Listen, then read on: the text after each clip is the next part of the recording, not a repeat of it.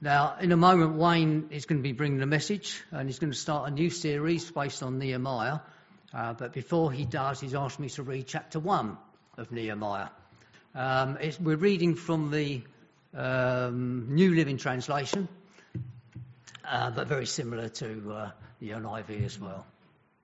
So these are the memoirs of Nehemiah, son of Hacaliah. I'm sure he asked me to read this because of the difficult names, but being Welsh, you'd think you'd be used to that, wouldn't you?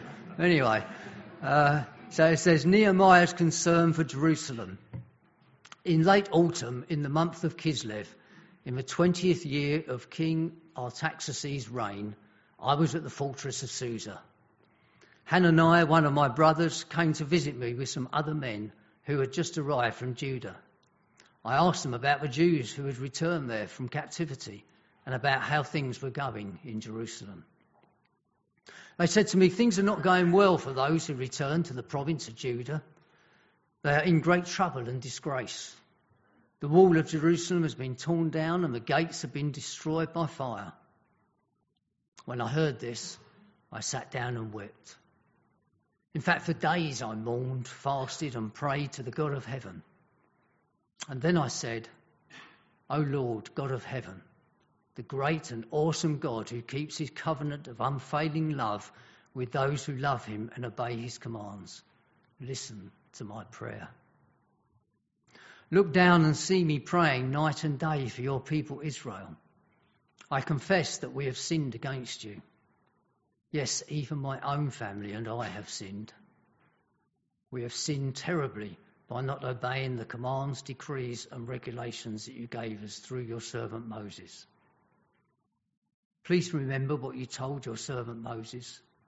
If you're unfaithful to me, I will scatter you among the nations. But if you return to me and obey my commands and live by them, then even if you are exiled to the ends of the earth, I will bring you back to the place I have chosen for my name to be honoured. The people you rescued by your great power and strong hand are your servants. O Lord, please hear my prayer. Listen to the prayers of those of us who delight in honouring you. Please grant me success today by making the king favourable to me. Put it into his heart to be kind to me. In those days, I was the king's cupbearer. Let me pray for Wayne as he comes up. Father, we thank you for church.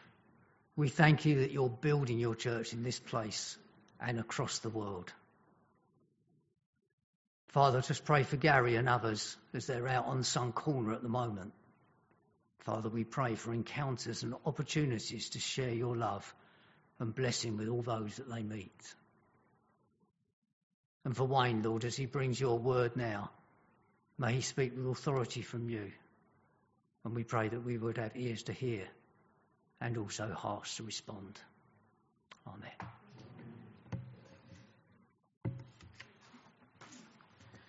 Thanks, Kevin. Good morning. Good morning. Thanks, Katie, for leading us in worship. Uh, it's good to be. Is it nice that the sun is shining? Yeah. That's great, isn't it? Uh, I wonder if um, you like basketball. Anybody like basketball? I wonder if you've ever played uh, basketball. Believe it or not, when I was younger, in sort of the end of secondary school and in sixth form college, I used to play basketball, and I absolutely loved it. And, and I love watching it on TV if it's, if, it's, if it's, ever on. And I just enjoy the fast pace uh, of the game and the, the two or the three pointers and all of that kind of stuff. And my son Ruben, he likes, he enjoys basketball as well. And, and then a, a little while ago, a few years ago, his grandparents got him one of those basketball nets that's on a long pole, and he just plays basketball in the garden. And since we moved, I haven't put it together yet. So uh, last week, I, I decided to put it together in a hope and prayer that the weather will get a little bit better. And hey, hey, God answers prayer, doesn't he? So, uh, so I put it together, and uh, the following day I came out and I found this lying on the floor with the basketball pole lying next to it. And, and in the wind, the wind had, had, blown it over and smashed the backboard. I'm thinking, what is that? Is that from a high chair? What is it? You know, that's from the backboard where you hit the ball here to get in the net. And it was just lying there in tatters on the floor. And I went, oh, he ain't going to be very happy with me when he sees that, when he comes down. And you see, the reason is I put this together, and on the base of it, there's uh, one of those big bases where you put either water and sand to weight it to stop it falling over. And I think my family now want to call me half a job Dulson because I, I, I, put it together, but what I didn't do was put the water or the sand in the base, thinking, I'll do that another time. I, can't be bothered. There's something on the. T- I'll do that later. And I come down the following day, big gust of wind, bash, it's on the floor, and that is smashed, and I can't put it back on. I have to buy him a new one. Thank you. Some, one of you was like, sorry for him. The rest of you were like, oh, you get over it. It's character building. But anyway. the person who did that, oh, can you see me later? Because you get special prayer. But the reason it fell over is not just because of the gust of wind. The reason it fell over is not just because of half a job Dulce. No, that's the main reason. It's because I left it incomplete. I, I, I, didn't finish. I didn't do everything that I should have done. I couldn't be bothered, basically. Don't tell him that. But I couldn't be bothered. And I thought, oh, that's fine. And I left it incomplete. And as a result of leaving it incomplete, it's now broken. And I'm paying the price for that because I've looked at the price of the backboards on, on, online. He'll have to come out of his pocket money. But anyway, shh, but don't tell him that. Don't tell him. He doesn't know what he's got. It's fine. He's 11. He's had enough for me over the years, okay? So there we go. But in the grand schemes of things in life, it's not, it's not really important. But I share it as an illustration that shows how when we leave things incomplete, in our lives, there's often damage that is done. Maybe you can relate to that. This is a practical example of my son's basketball net, how I left something incomplete. And you might have similar examples where something of equally not that expensive, not a huge amount of value has happened, or it might be a practical example of how you've left something incomplete by not locking your car, and then the following day your car is not where you thought it should have been because somebody swiped it. You know, you leave those things incomplete. There are often consequences to that. But it can also be an illustration to things that are deeper in our lives that we leave eh, incomplete, like working through those issues in our lives, dealing with sin in our own lives. We can leave things incomplete because we don't want to face up uh, to those things. We don't want to face up to those mountains that Katie was alluding to that are in our lives. But when we don't face up to them, when we leave things incomplete, we see the broken areas of our lives lying around in piles of rubble.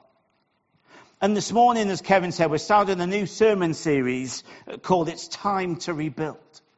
And we're going to be looking at the book of Nehemiah from the Old Testament. And just as a side note, I, we're going to read a fair chunk of Nehemiah between now and uh, the end of July. But we're probably not going to get through it all. So I just want to encourage you on your own at home uh, after the sermons to go home and, and to reread it, to see what God is saying to you through and to pick out things that we don't cover uh, on a Sunday because it's a great uh, book from the Old Testament. But why this series? You see, many things in our lives fall uh, into disrepair when we don't fully look after them a season of struggle or tragedy, illness, temptations of life, financial insecurity, career unfulfillment and tensions. Life gets busy and we slowly start to walk away from, from God and the commitments that He had once given us. In our churches, we can get so involved. It was lovely to hear of all that's going on uh, in church life, and there's nothing wrong with that. But sometimes we can get so involved in, in the busyness of church life that actually we don't necessarily see that that what we're doing may not be what God wants us to do because we haven't spent time coming to Him to ask Him. Society has fallen away from God to a point where they don't even realize they have a need for God. There's no awareness that they need to rebuild with God. And Nehemiah is an example of how life, individually collectively as a church and as a society, can be damaged by the wear and tear of what we face. There can be, in effect, broken basketball backboards lying all over the place because we've left our relationship with God incomplete. And this book is a witness of, of why we need to rebuild with God. It's a, a testament to the blessings of what rebuilding with God looks like. It's also a, a how to guide of how to rebuild. And as a church, we're, we're in a new season. I know we keep saying it, but we're still in a new season. But make no mistake, the past seasons will have had an effect upon us as a church. Not just COVID. Other things that have happened as a church will have an effect on us, as it will do in our own lives. And this all highlights a need to rebuild and to build well. Now, for you, this may be the first time that you've come to this book of Nehemiah. That's okay. That's not a problem. Allow God to unpack his messages for you as we turn the pages of this book. For others, you may feel, do you know what? I can, that's why I can switch off now. I can read something on my tablet or my phone because I know this book so well. That's okay if you know it really well, but can I just ask you to come to this series with an open mind and heart, to allow God to show you something new as you turn the pages of this book?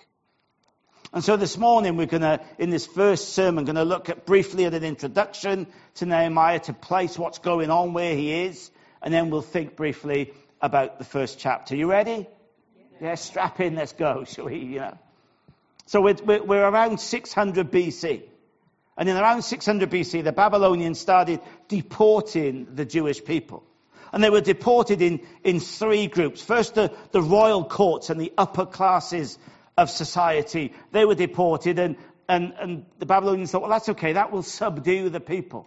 Because all the, the, the powers that be are no longer there. They'll have to comp- com- comply with us. That didn't happen. It didn't subdue God's people. So a second group of people were deported, and that included all the craftspeople.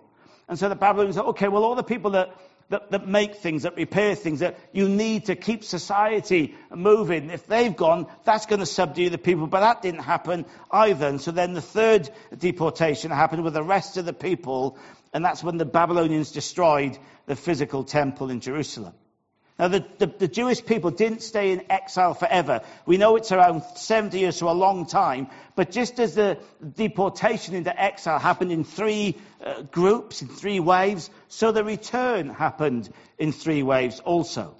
One wave was led by Zerubbabel, funny name, always makes me chuckle. But anyway, there we go, that's just me. Was led by Zerubbabel, and he spearheads the rebuilding of the temple and reestablishes the priesthood. Another wave was led by Ezra the scribe, and he was concerned with reviving the religious life of the people. And then a third wave was led by Nehemiah, and he rebuilt the walls of Jerusalem that were still lying in ruins. Because the people had been in exile, they had forgotten. They had lost their appetite to be God's representatives. And so the book of Nehemiah is as much, if not more, the rebuilding of people as it is the rebuilding of the walls. So, why is it important then that the walls were rebuilt? Friends, Jerusalem represented the place where God dwells. And the fact that people had allowed the walls to lay in ruins not only was a problem defensively, because they could then be easily under attack, but it was an indication symbolically how their spiritual lives lay in ruins. The incompleteness of the walls was an indication that their relationship with God was incomplete and needed rebuilding. So this is where we are in the Bible. This is the context in which we find Nehemiah. And so the story of Nehemiah is about the people being redeemed, being made complete again, to then be in a position to represent God to the other nations. It's a vitally important book of the Bible. And so, relating this to today, we are to be rebuilt by God to build. to, to do what God is calling us to do, to, to build out in His community. We are God's people. It's our job to represent Him to the world. When Kevin prayed for, for Gary and others that are at the, the soapbox derby, he wasn't just praying that, that Gary wouldn't get caught up and end up in a, in a soapbox and, and crash. He was praying that, that Gary would have good conversations as he represents God in the world, in this event that's happening today.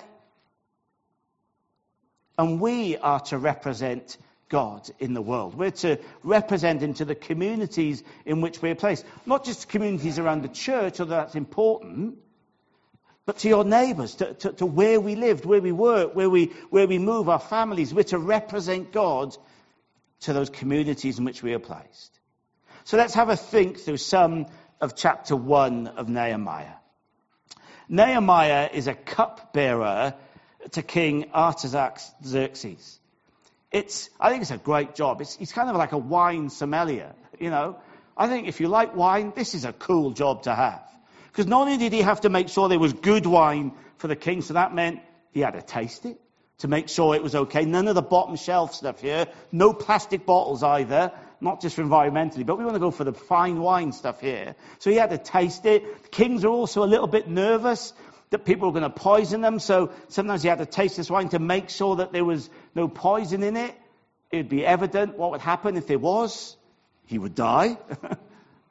but, but so he's, he's choosing the wine. He's tasting the wine. He's, he's around King Artaxerxes and he's there. And he, he's, he's right in the middle of, of everything that's going on. It's a, it's kind of a high ranking position uh, to be a cupbearer. You have to be loyal and trustworthy because you're hearing things. You're hearing what the king is talking about. You're hearing his plans and his dreams and his, his expectations and all of this kind of stuff.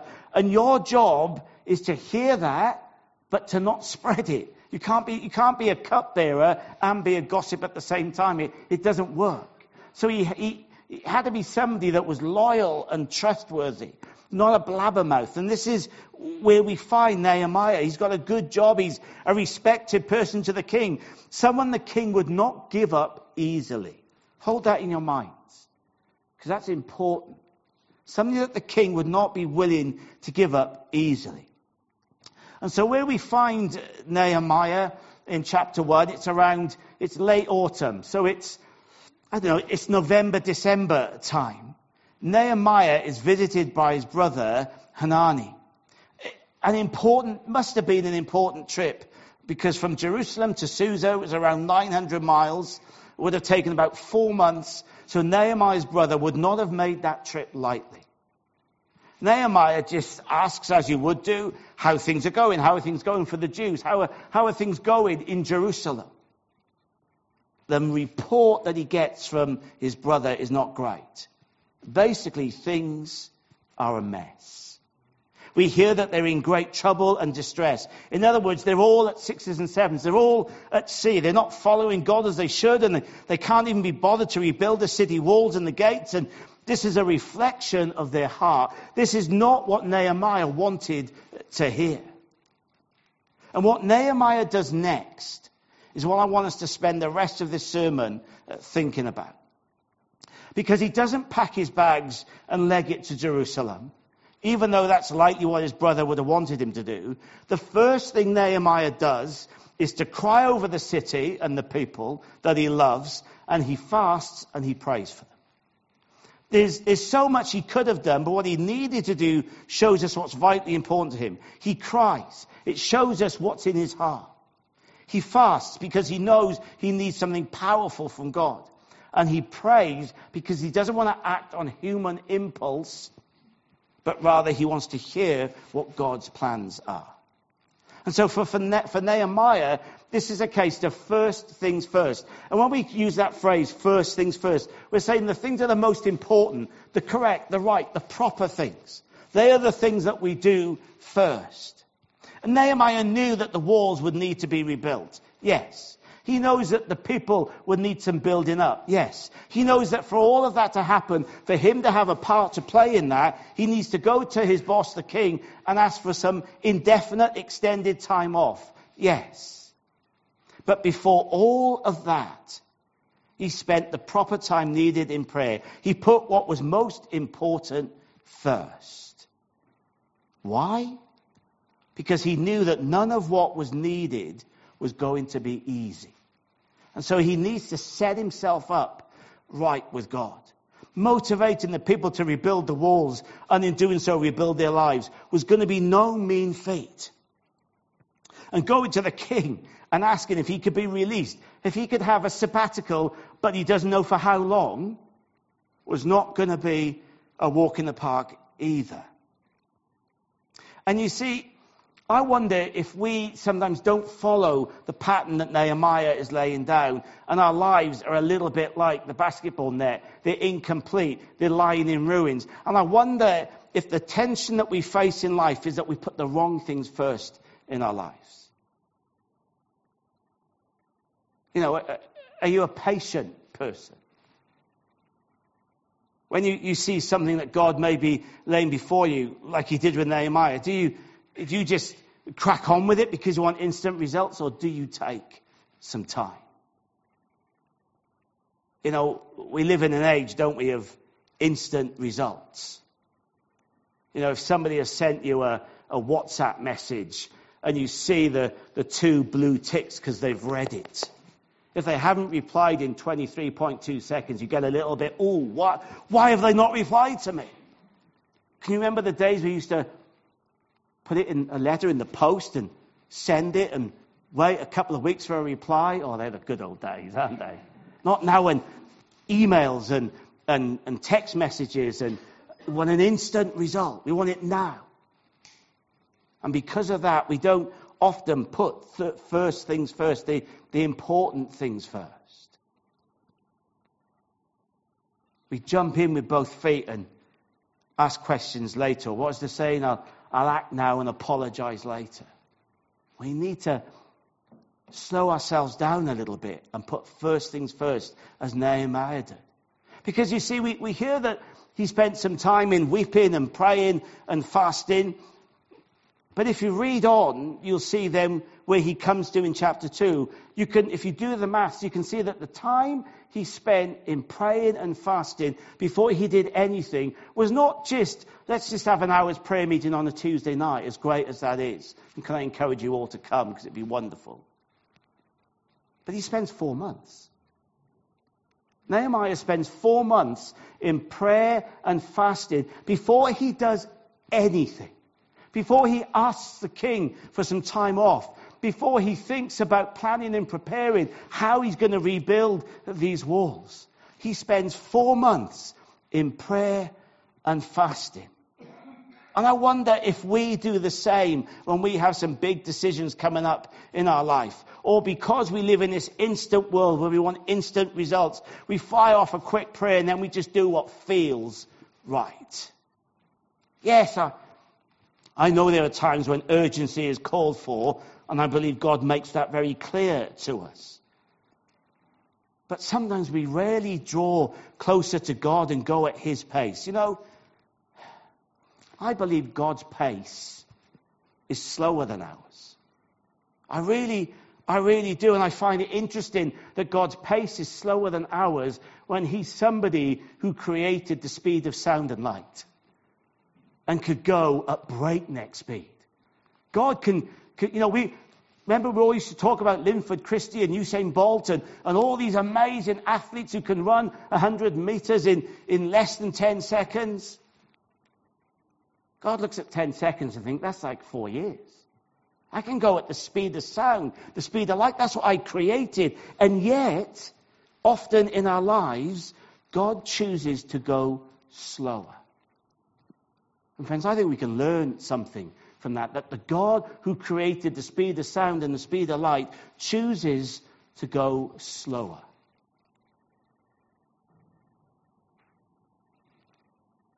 And he does it because it's for our benefit.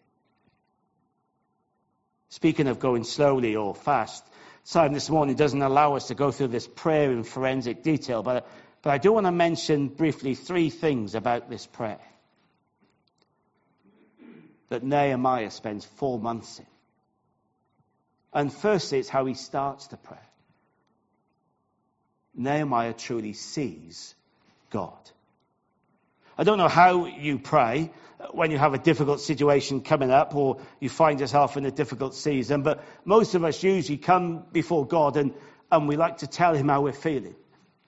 We like to vent. We like to get it off our chest. We like to say, God, I, I've had a guts full of this now. Can you, can you draw it to a close? Can you bring this season to a close? Can you do this so that my life is a little bit easier? Can you heal this person? Can you do that? Can you do that?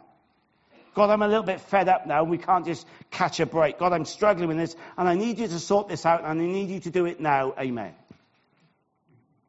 Nehemiah doesn't start his prayer that way, for he says, O Lord God of heaven, the great and awesome God who keeps his covenant of unfailing love with those who love him and obey his commands. You see, Nehemiah, before anything, wants to truly see God.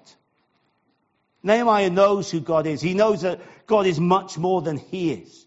He knows that God has supernatural power to do all things, that God is the ruler of all things, that He is sovereign, that He is creator. He is above and in all things. He is far above Nehemiah. And in, in effect, Nehemiah is saying, God, compared to you, I'm nothing. I'm not even a speck of dust, for you are so much greater than me and you are awesome. And as Nehemiah starts his four month prayer campaign, he wants to position himself correctly before God. That is, he wants to make himself lower and lift God up higher. He wants to acknowledge who it is he is coming before in prayer. The God of heaven, the most important one, the boss. And I don't mean Bruce Springsteen. the boss. The God of heaven. That's who he's coming before. Nehemiah isn't at this point of his four month prayer concerned about bringing any requests to God at all. That will come later. For now, he just wants to hang out in the awesome presence of God and in the presence of the awesome God. Nehemiah wants to hang out in the awesome presence of God and in the presence of the awesome God. He is truly not only putting first things first by starting with prayer, as opposed to getting on and rebuilding, he's putting first things first in his prayer by the way he's praying. Friends, this is not about trying to get God to do what he wants. This is about recognizing who God truly is. And hanging out there for a while and, and not rushing on to simply be in the majestic splendor of God. To quote Eric Mason in his study book, Nehemiah for You, he says, Nehemiah is clear that the natural problems that confront him are rooted in spiritual issues. So saying, O Lord God of heaven, is a supernatural statement.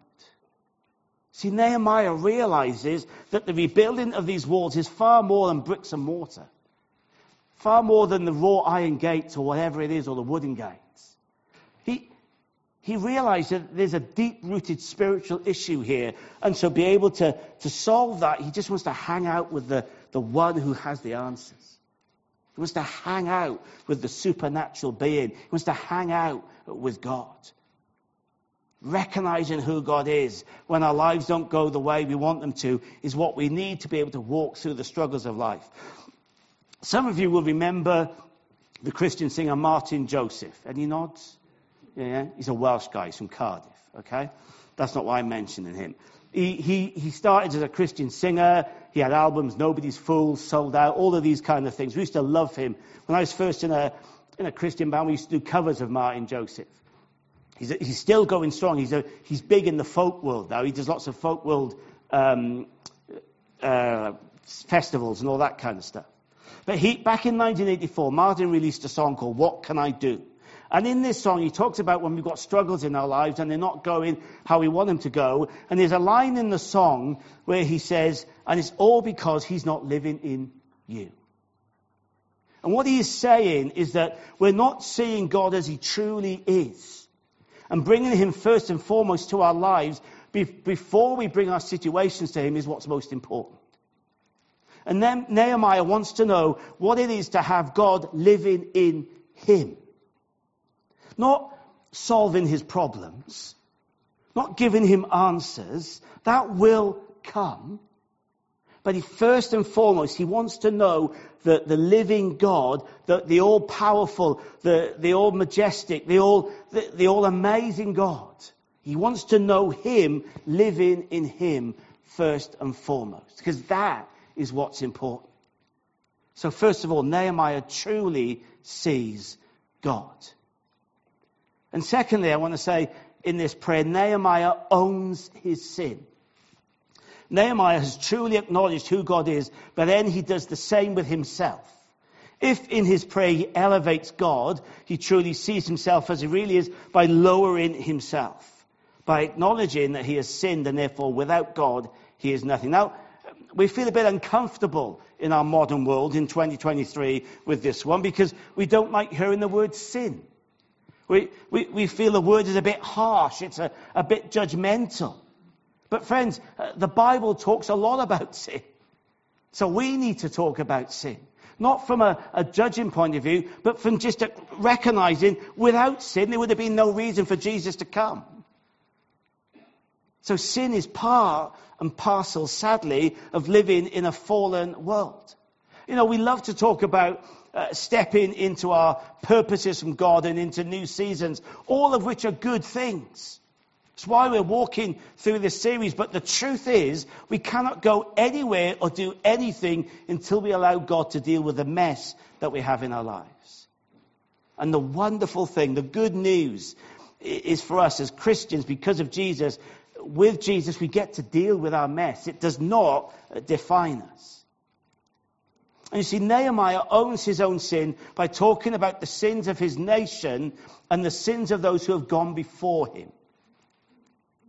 But he doesn't shrink responsibility or say, well, I wasn't there, so it doesn't matter. It's a bit like me in a staff meeting when somebody says something that happened in 2022 in Billericay Baptist Church. I think, well, that's all right. I wasn't here then. It's nothing to do with me. Nehemiah doesn't do that because he uses I and we. He connects himself to those things. We may think it's not fair on Nehemiah, but Nehemiah recognizes that while he may not have committed the sin in the first instance, he has benefited from it in the present. And so therefore he's walked in these sins. Friends, it's why white people need to collectively say sorry for the slave trade in the past and for racial injustices in the past. No, we were not there, but we have benefited from it, especially in the West, in the, in the present. We've walked in the results of those sins. So when religious organizations, the BU, the Baptist Union, have done this, they make apologies for the sins that happened many years ago before they were even born. We own them, not because we committed them, but because we've benefited from them. That is what Nehemiah is doing when he confesses that he has not obeyed the commands and the decrees that God had given through Moses. He's confessing sin and he hasn't even asked for anything yet. And he wasn't even there. Nehemiah owns this sin in a way that's challenging and humbling to us in our modern world.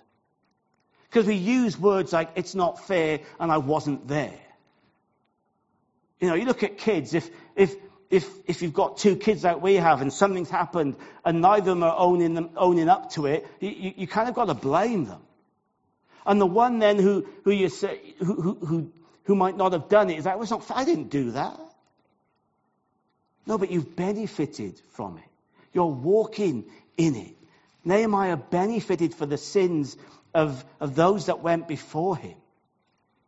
We need to take a leaf out of Nehemiah's book and own our sin and own this sin, not just of the things that we did wrong, but what we benefit from from the past. As I said, we've not got the time to go into all the detail, but Nehemiah goes on to acknowledge the truth of God's word. And it's, it's why it's good to mention prayers, uh, to mention scripture in prayers, to say it back to God. God loves it when we say back to Him what He's already promised to do. When we say things like, You'll never leave us or abandon us in our prayers, God loves it, for it shows God that we know His word is steadfast and true, and we're applying that to our lives. So we need to own our sin, and we need to, to, to pray scripture, to bring scripture into our prayers. But then, as we come into the end, right towards the end of this four month time of prayer and fasting, then Nehemiah finally asks something of God. And when he does so, he asks in faith. Nehemiah asks in faith. I wonder if you're someone who likes asking people for things. My mum used to say, well, they've got two choices yes or no. It's up to them. Meaning that if you ask somebody, they can either say yes or no, but if you don't ask, you, you don't get, you don't know. And I get that principle, and there is some truth in that, but, but I still don't like asking people for things, especially when it's personal. I, I think I'm just worried that they're going to say no. Because that's what my dad used to do. My dad used to just say no without even thinking about what, what it was. Dad, can I? No. We haven't even heard what I'm asking. Oh, but the answer is always no. Well, why is the answer always no? I don't know. It's just no. That's how I was brought up, and that's how I'll bring you up. And sometimes we, we, we take that into life. We, we, we've got these personal things going on in our lives, and you know, we don't like asking for help. We don't like asking for this or asking for that. We're concerned that they'll say no. I don't know if you've been watching the program Race Across the World. It's a great program. It's a wonderful program where you've got, I know, five teams of, of two that are, uh, have been given nothing but the price of a plane ticket. And with that money, they've got to get across a country or across the world. They can't fly. They can go in any other mode of transport. And they've got to, that's all the money they've got. They've got no phone. They've got no, no debit or credit card. And that's it. And so to get at the, the, the current series, they're going across Canada. And, and to get across Canada with over about seven or eight weeks with I don't know, two and a half thousand pounds or something each. The only way they're going to do that is if they ask people for things. So they've got to ask people for lifts. They've got to ask people for accommodation. They've got to ask people for work. They've got to ask people for food and all of these things. And some of them are great. They don't mind. They're quite bold. They just go up and ask anybody anything. And some of them are asking very timidly. Um, you're, not, you're, not, you're not going anywhere near Ontario are you? And they're very timid in the way that they're asking. And they also, and they kind of walk away almost before the answer's been given. I think we can come like that, but Nehemiah doesn't. There's no timidity in Nehemiah when he, after four months of praying, asks God for something. And you see, friends, Nehemiah can ask in faith because he has spent four months hanging out in God's presence. He has truly seen who God is. He has laid himself open before God by confessing his sin, the mess in his life. He has used God's word in his prayers. And so now the asking bit actually seems to be the smallest bit of his prayer. It's almost as if now he's, he's so close to God that he doesn't need to mention anything. Yet when he does, notice Nehemiah not only prays in faith, but he's super specific. Grant me success today by making the king favorable to me, put into his heart to be kind to me. It shows us that it wasn't a foregone conclusion that the king is going to be both favorable and kind to Nehemiah. And that's what's on Nehemiah's heart. And so he, he prays in faith for some very specific things. You see, he knows this request is not to any old God, but to the God of heaven. Can you see this? When we pray, when we've been hanging out with God, we're not just praying and saying these things in a vacuum to any old God. We're praying to the God of heaven. Come on, church. To the God of heaven, the living God, the God who flew stars into space, the God who sent Jesus to die for you, the God who raised Jesus from the dead, the God who can do absolutely anything, the God who has an eternity waiting for us. That is the God we're praying to. Are you there? That is the God that we pray to. That is the God, the awesome God that Nehemiah has been hanging out with for months. That's the God he comes to and he says, I just want the king to be kind and favorable to me. And he asked in faith. You know, King Artaxerxes was a powerful man. He was seen by many people as a god, but Nehemiah knew he wasn't the God.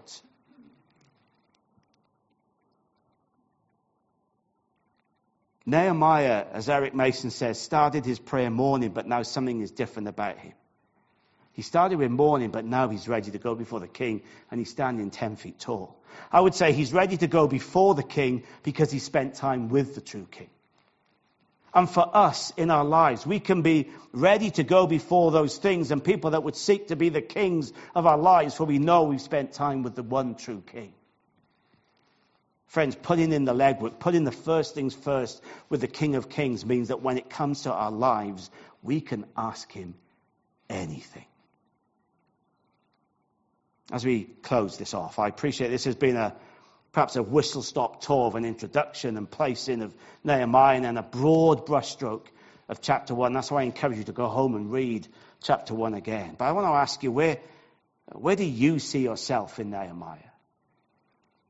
Because because we all have earthly situations. We have earthly bosses who need to, who we need to speak to and work for and work with. We have earthly situations that we need to resolve. We have conversations that we have to have with people that we may not be relishing. We have tasks that cause us stress. Nehemiah is in the same position. He has an earthly king that he has to speak to. More of that in chapter 2. But before he does any of that, he goes to the one who runs everything.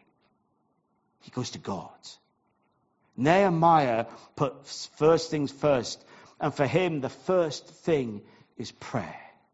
You may have heard the saying, pray as if everything depends on God and work as if everything depends on you. It's been attributed to St. Ignatius, uh, and it seems to be the heartbeat of Nehemiah. For we'll see throughout this series, he certainly worked hard. Nehemiah did his bit, but he knew this was worth nothing if he didn't prioritize, if he hadn't started with prayer. Friends, prayer is us saying to God that we know it all depends on Him. We know He's the boss, He's in control. Without Him, we are nothing. So I, I want to say if you're finding that you're not seeing a breakthrough, you feel there's a blockage of some sort in your life with your earthly situations, your earthly mountains then you would do well to spend time in prayer and fasting for that situation. How much time? Well, Nehemiah spent four months. Not worrying too much about asking for God to sort things out, but rather just choosing to hang out with God. I'm not saying there's a magic formula to prayer. Then if you do what Nehemiah did, then you will definitely see results. But what I do know is that if you put first things first, choose to hang out with God, then you will either see your earthly situations changed or your heart towards them will be changed. You may not see a breakthrough, but God will strengthen you to endure.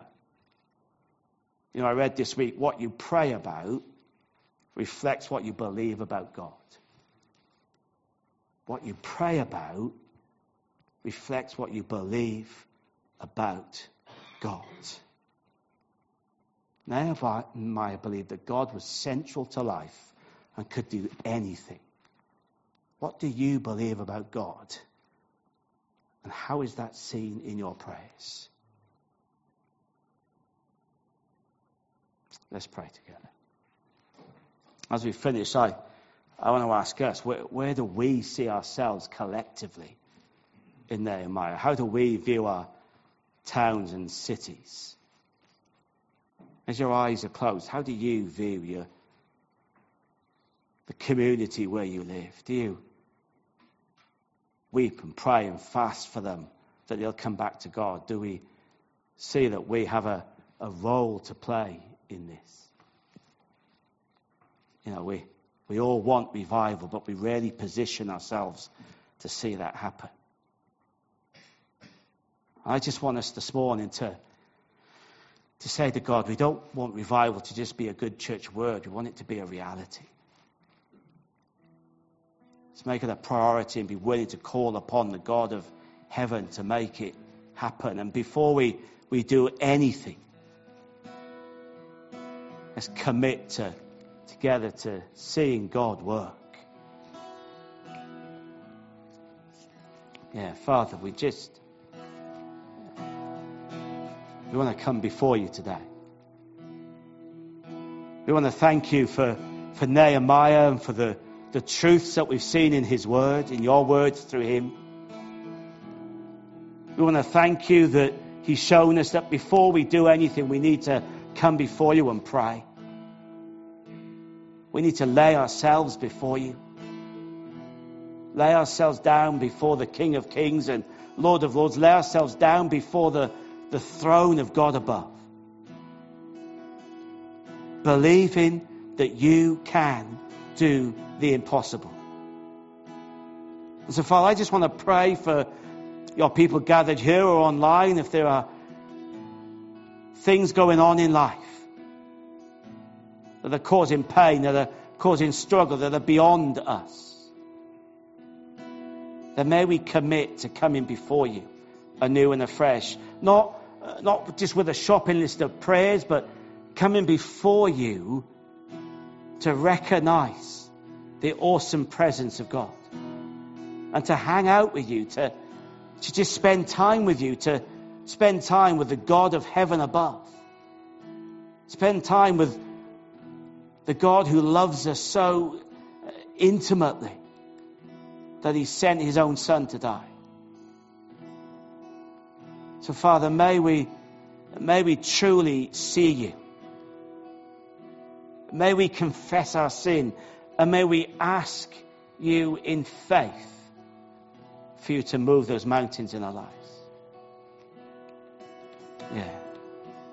Father, may we just know that this morning. And as we respond to Him, as we're singing, just as we sing the words of this song, just hang out with Him. Just recognize His awesome presence. Just recognize that He is here for you.